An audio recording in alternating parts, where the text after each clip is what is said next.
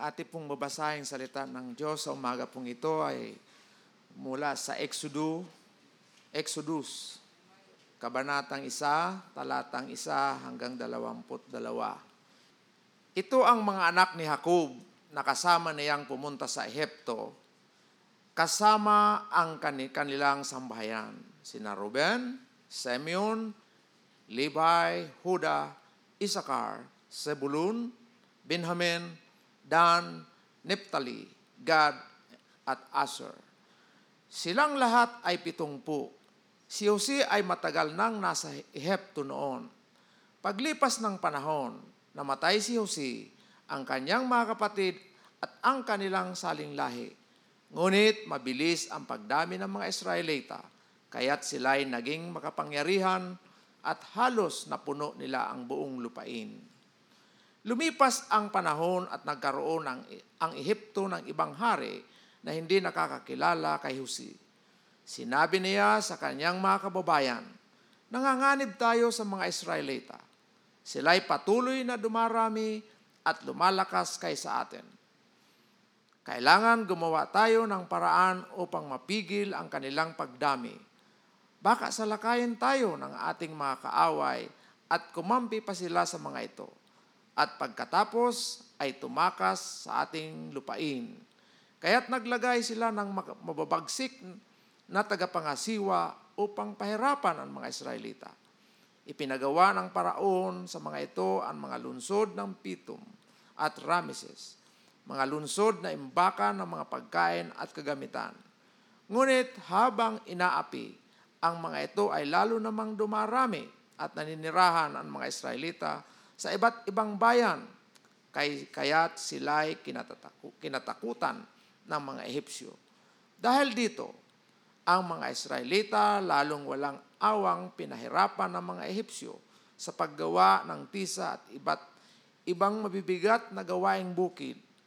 Isang araw, ipinatawag ng paraon sina Shiphrah at Puah ang mga kumadronang Hebreo at sinabihan ng ganito, sa pagpapaanak ninyo sa mga Hebrea, patayin ninyo kung lalaki ang sanggol at hayaan ninyong mabuhay kung babae.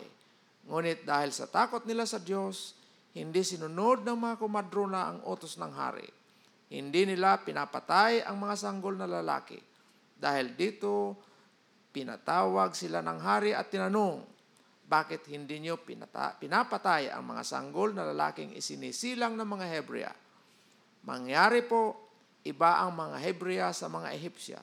Madali po silang manganak, kaya naisilang na ang sanggol pagdating namin. Sagot nila. Kaya't patuloy na duma- dumami at lumakas ang mga Israelita. Ang mga kumadrona naman ay kinalugdan ng Diyos. Sila'y pinagkaluban niya ng mga sariling pamilya. Iniutos naman ng paraon sa lahat ng kanyang nasasakupan na itapon sa ilog Nilo ang lahat ng lalaking isisilang ng mga Hebrea at hayaan namang mabuhay ang mga babae. Purihin ang Diyos sa pagkabasa ng kanyang salita. Maupo na po tayo. Magandang umaga mga kapatid. Kamusta po ang inyong linggo? Amen, praise God. Medyo mainit, ano po, uh, tag-ulan pero wala pang masyadong ulan. Uh, meron nga po tayong sinasabi, na, yung sinasabi nila na climate change. So may enjoy nyo pa ang summer, kaya lang hindi na bakasyon. Ano? Sige po, tayo po'y uh, nakatapos na sa ating uh, serye sa... Uh, Genesis, ano? So, nandito na tayo ngayon sa Exodo. Exodo, no? Exodus. Okay? At uh, mahaba-haba na naman po itong ating journey. Sana matapos natin to in uh, less than two years, itong Exodus. Ano po? Sige po, pero bago ang lahat, eh, manalangin po tayo. Aming Diyos, maraming salamat sa umagang ito. At kami uh, muling uh, uh, nakapagpuri sa inyo at uh, patuloy kaming uh, nakikinig sa inyong mga salita, Panginoon. Salamat uh, at kami uh, binigyan mo ng pagkakataon na, na makarating dito upang makapakinig sa iyong salita.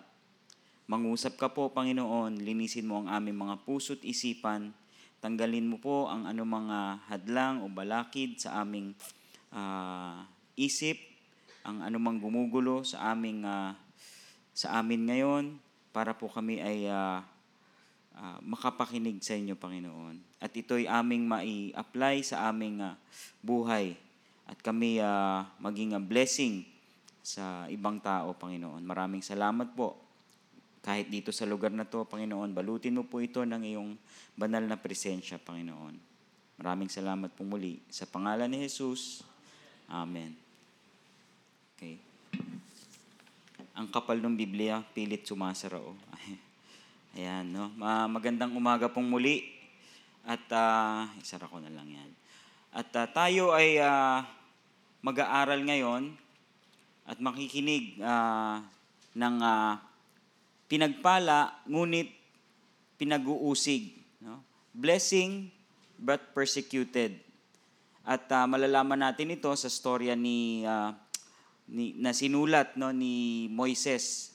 Ang Exodus ay uh, karugtong ng Genesis. At pinaniniwalaan na si Moises ang uh, akda sa malaking bahagi ng uh, buong aklat. Ang uh, pitungpong, uh, pitong puting tupa ay... Hindi. Ang pitungpong uh, nagibang bayan uh, sa protektado o sinasabing sinapupunan, no? Di, dahil dito isinilang ang Israel. Biruin nyo, from seventy katao, no? Si Jacob at kasama ang kanyang uh, buong angkan, seventy po sila. Sila ay uh, dinala ng Panginoon sa Ehipto. Bakit sa Ehipto? No? Para sila ay maprotect, maprotektahan Uh, kontra sa intermarriage o maka, makipag-ugnayan sila o magkaroon ng mga asawa na taga-Kanaan. Ayaw ito ng Panginoon. Eh bakit sa Ehipto? Dahil ang mga taga-Ehipto naman, eh ayaw naman makipag-ugnayan naman sa mga Israelita. Masyado nilang minamaliit ang mga Israelites, no? Or ang mga Hebrew. Yung mga Israelites, yung mga Hebrew na sinasabi ng, ng uh, ang tawag ng ng Egypt, mga mga Egyptians sa sa tumawid sa ilog ng Nilo, eh Hebrew, no, mga Hebreo. Ayaw nilang makipag-ugnayan uh, dito. Ayaw nga nilang makasama ito sa sa hapagkainan, no. Makita niyo po, 'di ba, yung kay Jose, iba ang pagka uh, iba ang silid kainan ng mga bisita at silid kainan ng mga Egyptians. So, naproteksyonan sila dito against intermarriage.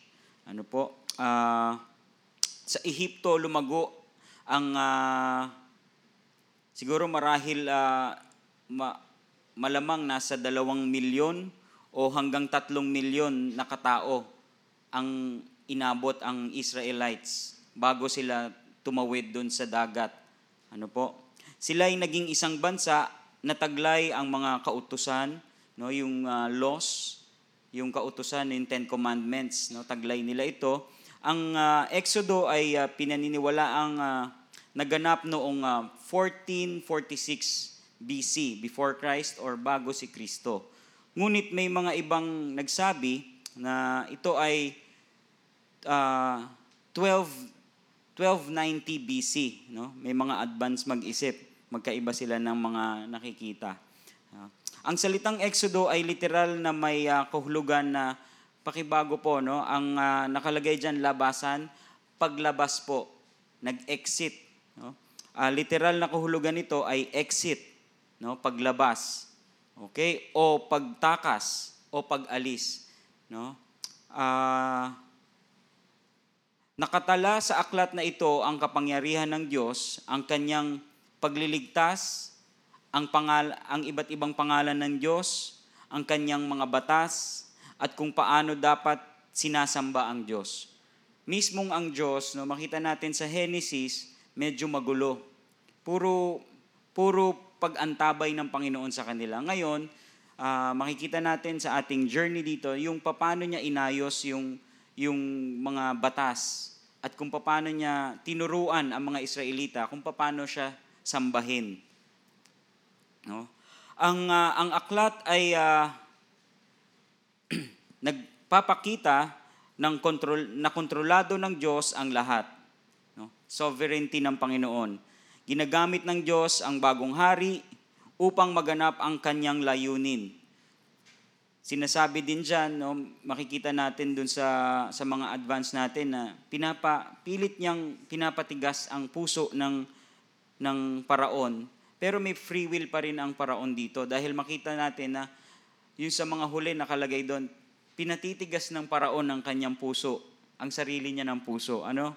So may free will pa rin ang, uh, ang tao dito. Ano?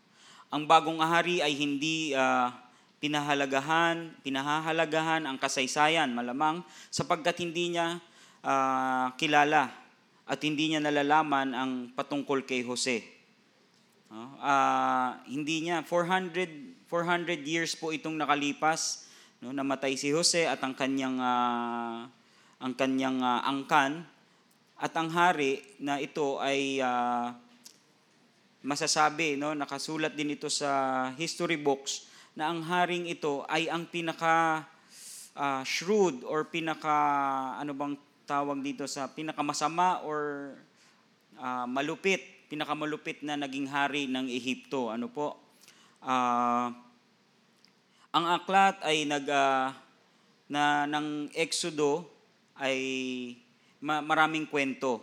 Ang kwento ng paglabas at pagdala naman sa kanila sa, sa Promised Land.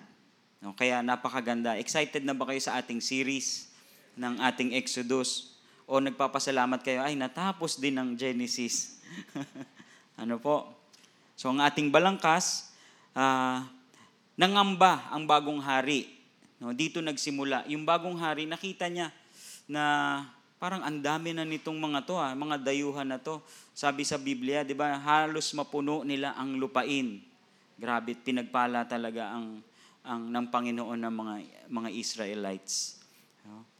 Uh, nangamba ang bagong hari sa lumalagong populasyon ng Israel.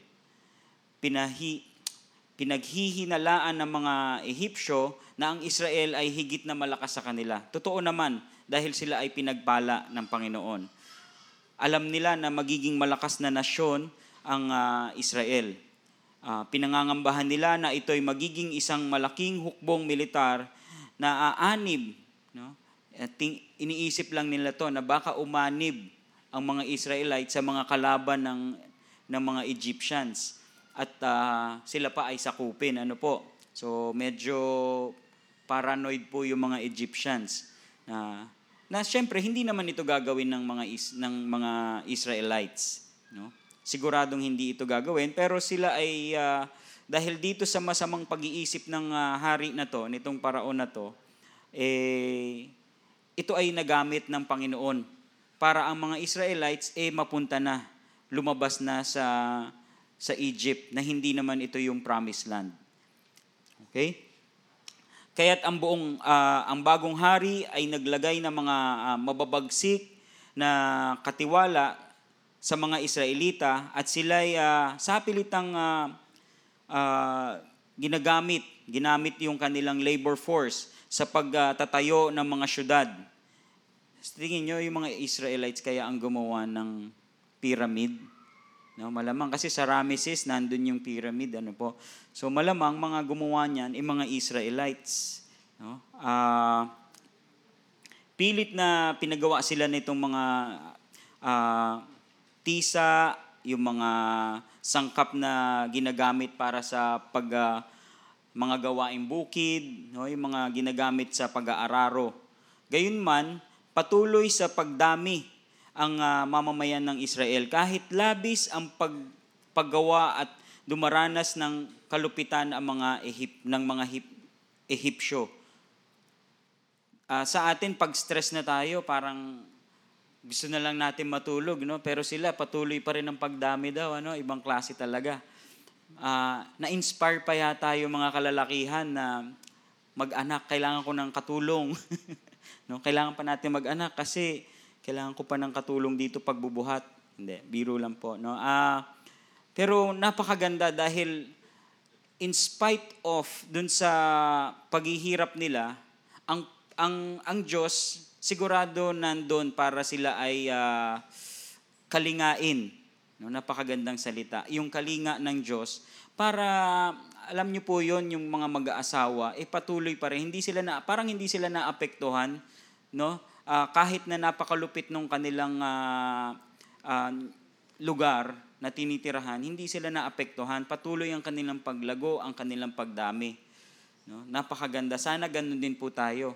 Kasi tayo, mas stress lang tayo minsan. Ayaw na natin. Nakikipag-away na tayo sa mga asawa natin. No? Wala na tayong gana.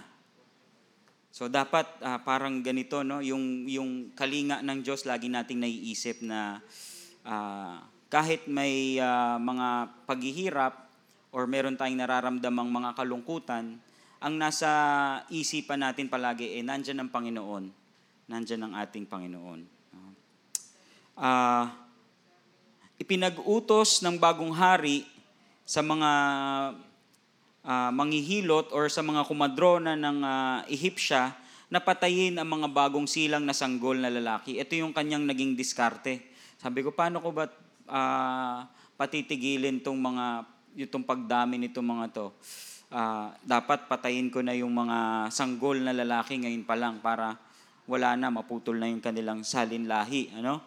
Subalit natakot uh, sa Diyos ang mga manghihilot or mga kumadrona uh, at binabalita nila sa hari na malakas daw yung mga mga Hebrea, yung mga babaeng uh, Israelita, ano, na bago pa lang si bago pa sila dumating eh nanganak na sila. Ang bilis daw nila manganak, no? Yun ang kanilang palusot naman dahil natatakot sila sa Diyos, no?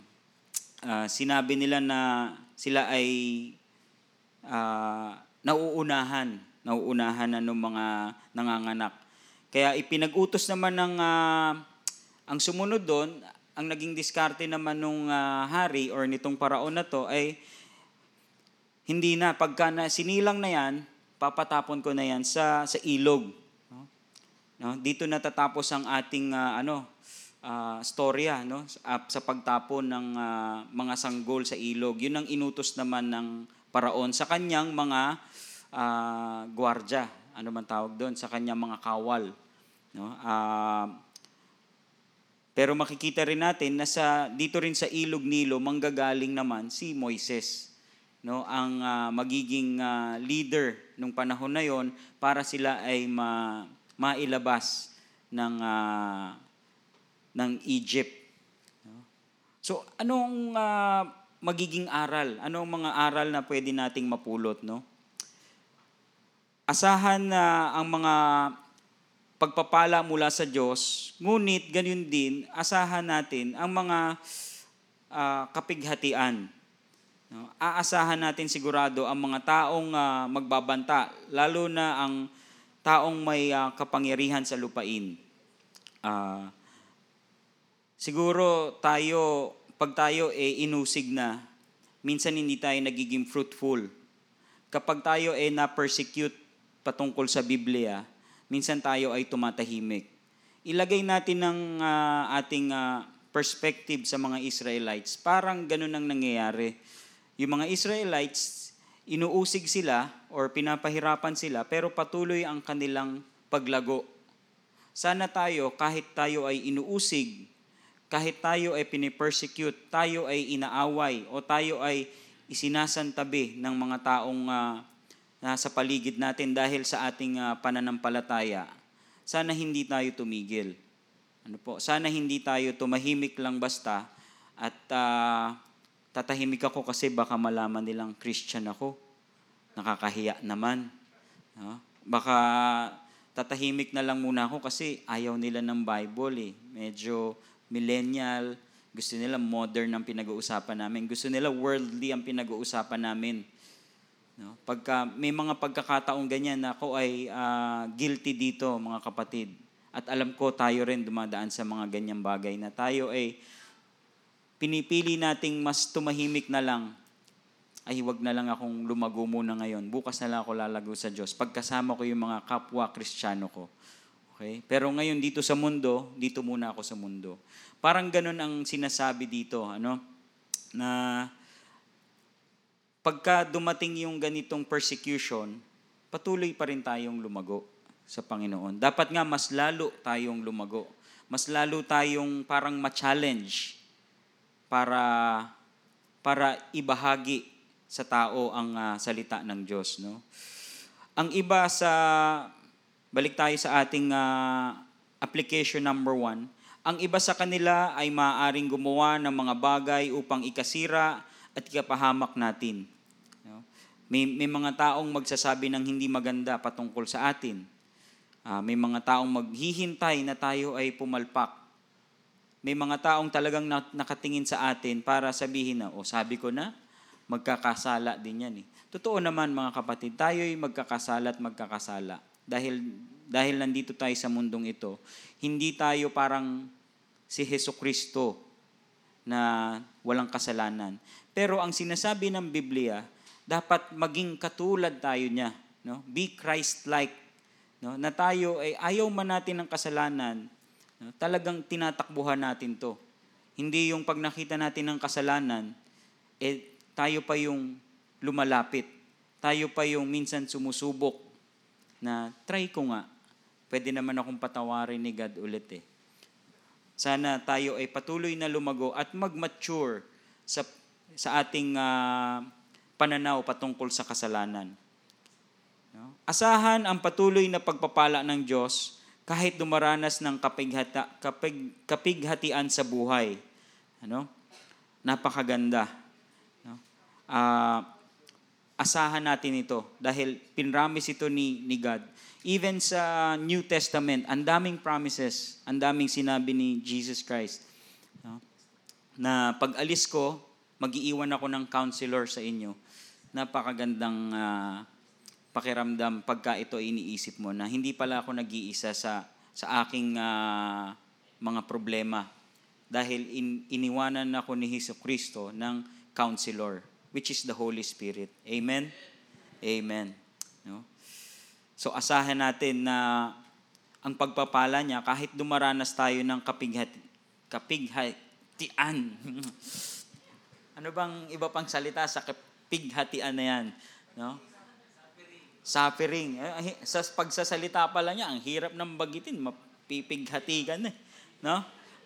No? Ulitin ko nga, asahan ang patuloy na pagpapala ng Diyos kahit dumaranas ng kapighatian sa buhay. Amen. No? Ang Diyos ay patuloy na gumagalaw, gumagawa. Uh, siya ay... Uh, continuously uh, minomold tayo, no? Siya ay patuloy. Minsan, 'di ba, minsan hindi na natin pinalalangin, hindi na natin hiningi, pero dumating, no? Minsan nakakahiya sa Diyos, ano? Uh, meron nga minsan na sinabihan ako, "Bro, salamat sa prayers mo, ha." Sabi ko, "Hindi naman ako nag-pray noon." Sorry, Lord, nakalimutan ko mag-pray. Pero, 'di ba? Ang ang Diyos talaga ma, nagbibigay sa atin ng ano eh, patuloy. Minsan hindi na natin naiisip, kaya dapat ngayon aware tayo. Lord, salamat. Or yan, isa pa yan, pag kami humingi ng prayers, pag-pray nyo na kaagad, baka makalimutan nyo pa eh. No? Mag-thank you sa inyo, hindi pala kayo nagdasal. Baka kasalanan nyo na. Hindi naman siguro. Uh, no? Ang kanyang plano ay patuloy na, ito pwede paki, ano nyo rin, no? na na ating unti-unting makikita, no? Yung namumukadkad kasi it's flowering na diyan eh, na, ano, no? Unti-unting unti-unting nating nalalaman, nakikita ang plano ng Diyos sa ating buhay dahil sa mga dinadaanan nating kapighatian. Okay? Kailangan lamang natin ay ano? No? Katiyagaan, no? Kailangan nating magtiyaga. No? Uh, ito ay isa sa mga fruits ng Holy Spirit. Ang patience. No? May isa nga sabi, Lord, bigyan mo ako ng patience. Ngayon na po. Ngayon na, please, Lord. Ngayon na. No? Wala siyang patience. Gustong gusto niya na makuha yung patience niya daw. No? So, ang patience, na ano natin to, pinag-aaralan natin to. Tini- nagtitimpi tayo, minsan hanggang sa yung pagtitimpi natin, sa una, parang nag-iisip pa tayong masama. Pinipigilan natin yung ating, uh, minsan, Uh, galit or kung ano man ang gusto nating gawin, pinipigilan natin. Pero pag tagal, yung patience natin, ay, okay lang, okay lang, kaya na kita, chillax na ako. Yung ganun yung patience. Tapos, pag wala pa halimbawa naman sa, sa biyaya ng Diyos, yung pinanalangin natin, ay sige lang, maghihintay lang ako, Panginoon. Ano? Napag-aaralan po natin ang patience. No, hindi po pwedeng, wala akong patience, hindi ko yan matututunan. Lahat po tayo ay, eh, dahil yan ay eh, fruit ng Holy Spirit, open po para sa ating lahat yan. No, yung katyagaan na yan. At number three, ang Diyos ay... Uh, magpapadala ng tulong. Amen. Lagi siyang nagpapadala ng tulong. Magtiwala sa Diyos kahit uh, mawala ang mga taong mahalaga sa, sa iyo or anumang bagay na taglay mo. Mga kapatid, sino ba dito ang natatakot mawalan ng trabaho? Hindi kayo natatakot? Ako natatakot. Natatakot ako mawalan ng negosyo. Natatakot ako mawalan ng aking uh, isa sa mga anak ko. Yan yung pinaka-fear ko eh. Yung isa sa mga anak mo yung mawala. Parang nakakatakot ano po. Ang iyong asawa. Nakakatakot na mawala. Dahil yan ay mga parang sa'yo yan eh. Natatakot tayo. Pero pag uh, ang, uh, ang pagtitiwala natin eh nasa Diyos, no, dadaan tayo sa, sa lungkot. Pero ito ay hindi yung ikak- ikakabaliw natin. No, ito ay hindi natin uh, uh, pag-iisipan na magpapakamatay na lang ako, tapos na ang buhay ko. Ano? Dahil uh, meron tayong pagtitiwala sa Diyos, kahit ang mga ito ay mawala, saglit lang nalungkot at tayo'y makakabangon muli. Ano po? Hindi ko sinasabing magiging baliwala kahit mawala sila. Hindi po ganun yun. Tayo ay mabilis na makaka-recover. No? Dahil ang Diyos ay magpapadala ng tulong.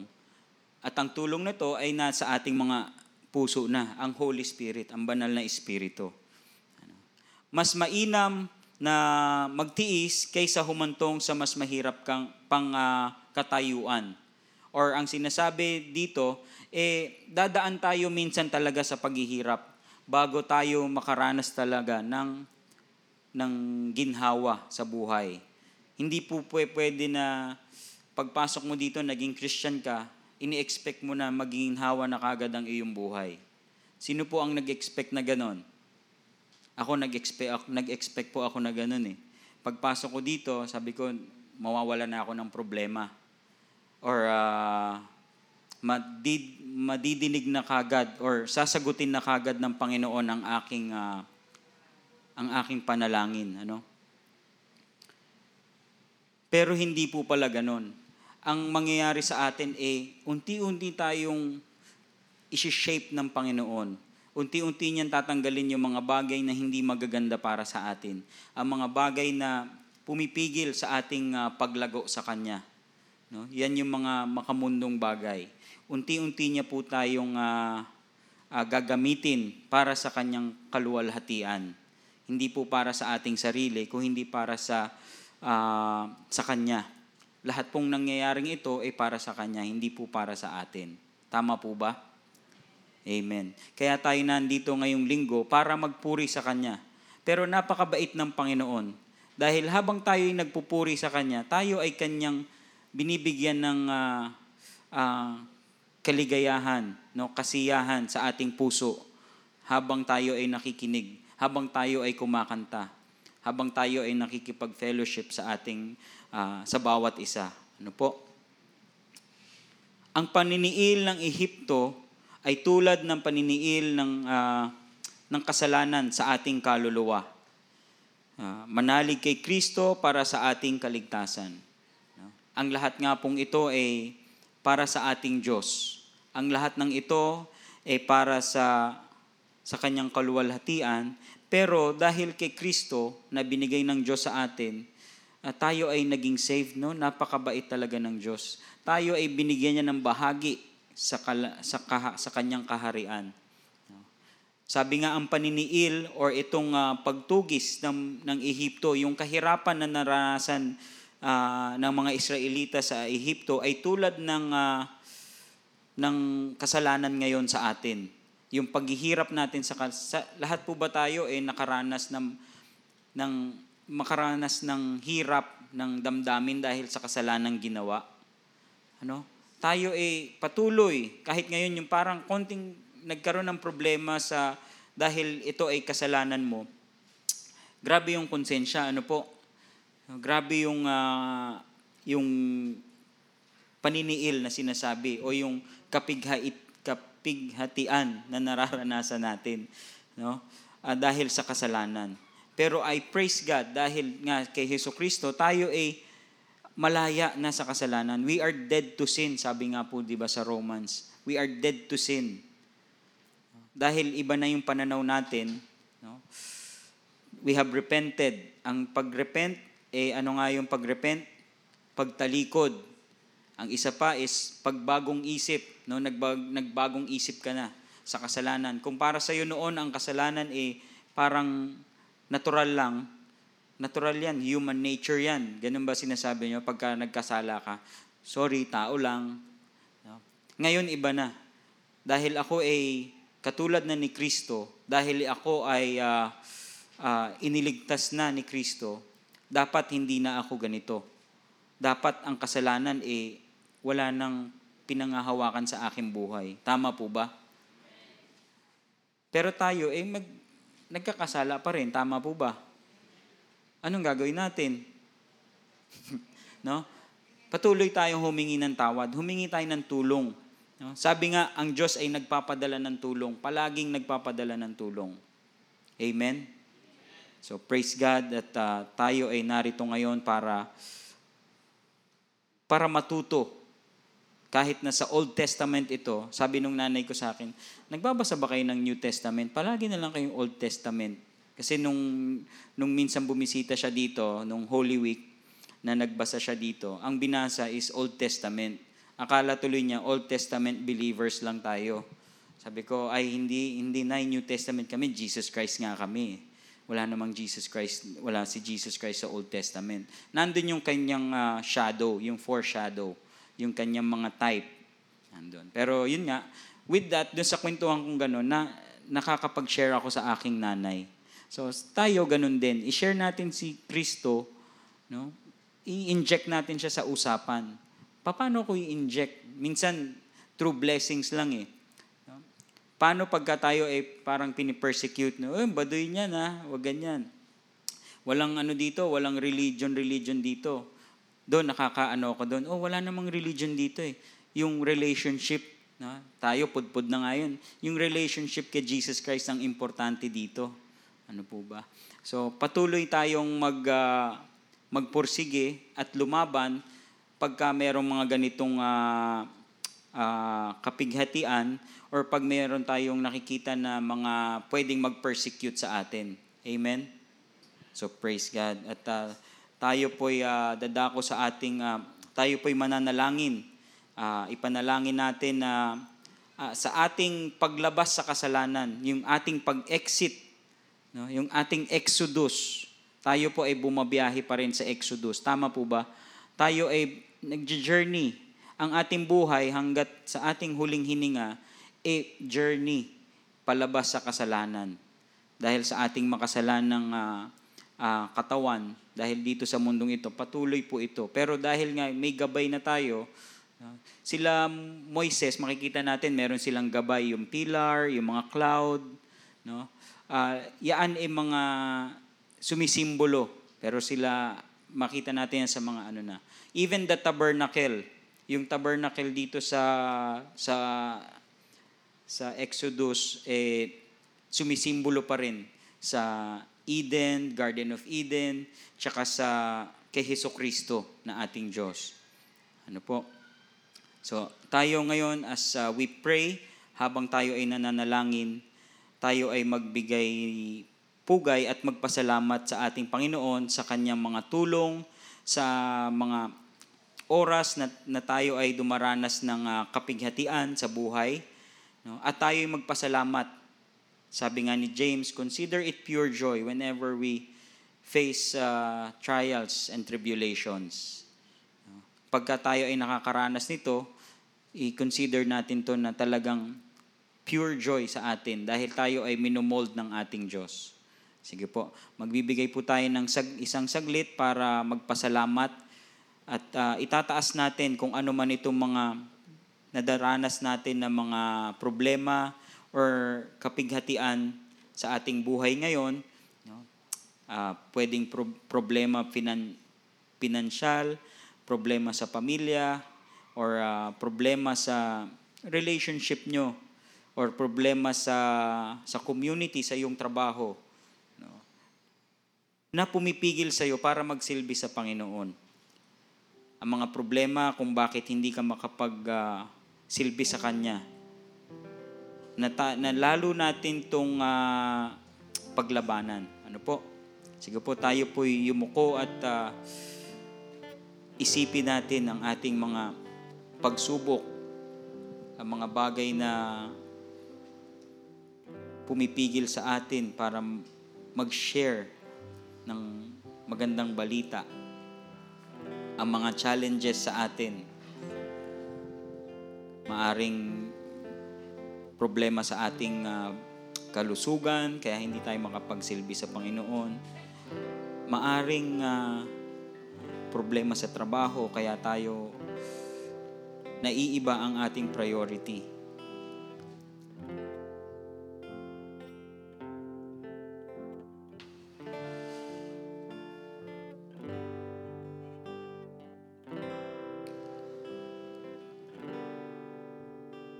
Aming Diyos, aming Ama, maraming salamat po. Maraming salamat sa sa iyong kabutihan na nakita namin na ginawa mo sa mga taga ng mga Israelita, yung kanilang paglabas sa Ehipto. At alam namin na ito ay patungo sa Promised Land, Panginoon. Maraming salamat. Ikaw ang nag, nag, nagtalaga nito na sila ay makaranas ng uh, kapighatian, ng persecution. Ikaw ang may control sa bawat nangyayari, Panginoon, sa aming buhay. Marahil uh, kami ay uh, ginaguide mo, Panginoon, palabas sa kasalanan, paalis sa makasalanang uh, pagkatao, Panginoon. Kami ay uh, ginagabayan mo patungo sa, sa iyong kaharian, patungo sa buhay na malapit sa iyo, sa buhay na, na talagang puno ng iyong pagpapala. Pero sabi mo nga, dadanas kami ng problema. Daranas kami ng pighati.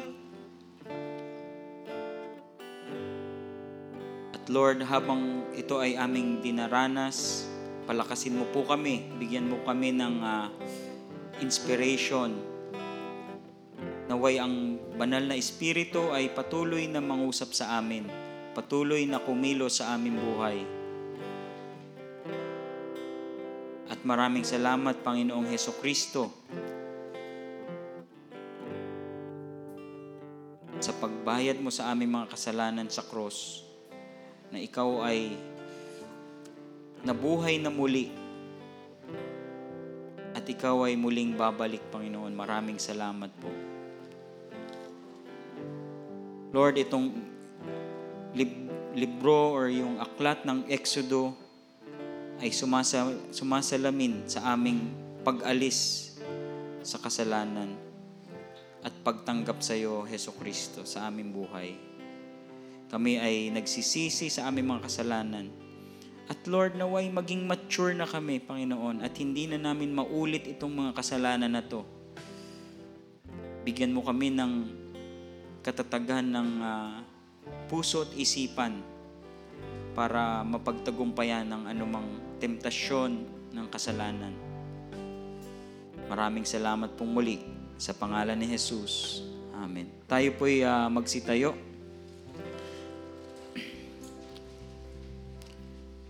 Naway mapasa ating lahat ang uh, kagandahang loob ng Panginoong Hesukristo, ang pag-ibig ng Diyos, at ang pagkakakilala ng ating sa atin ng Espiritu Santo. Maraming salamat po. God's people say, Amen.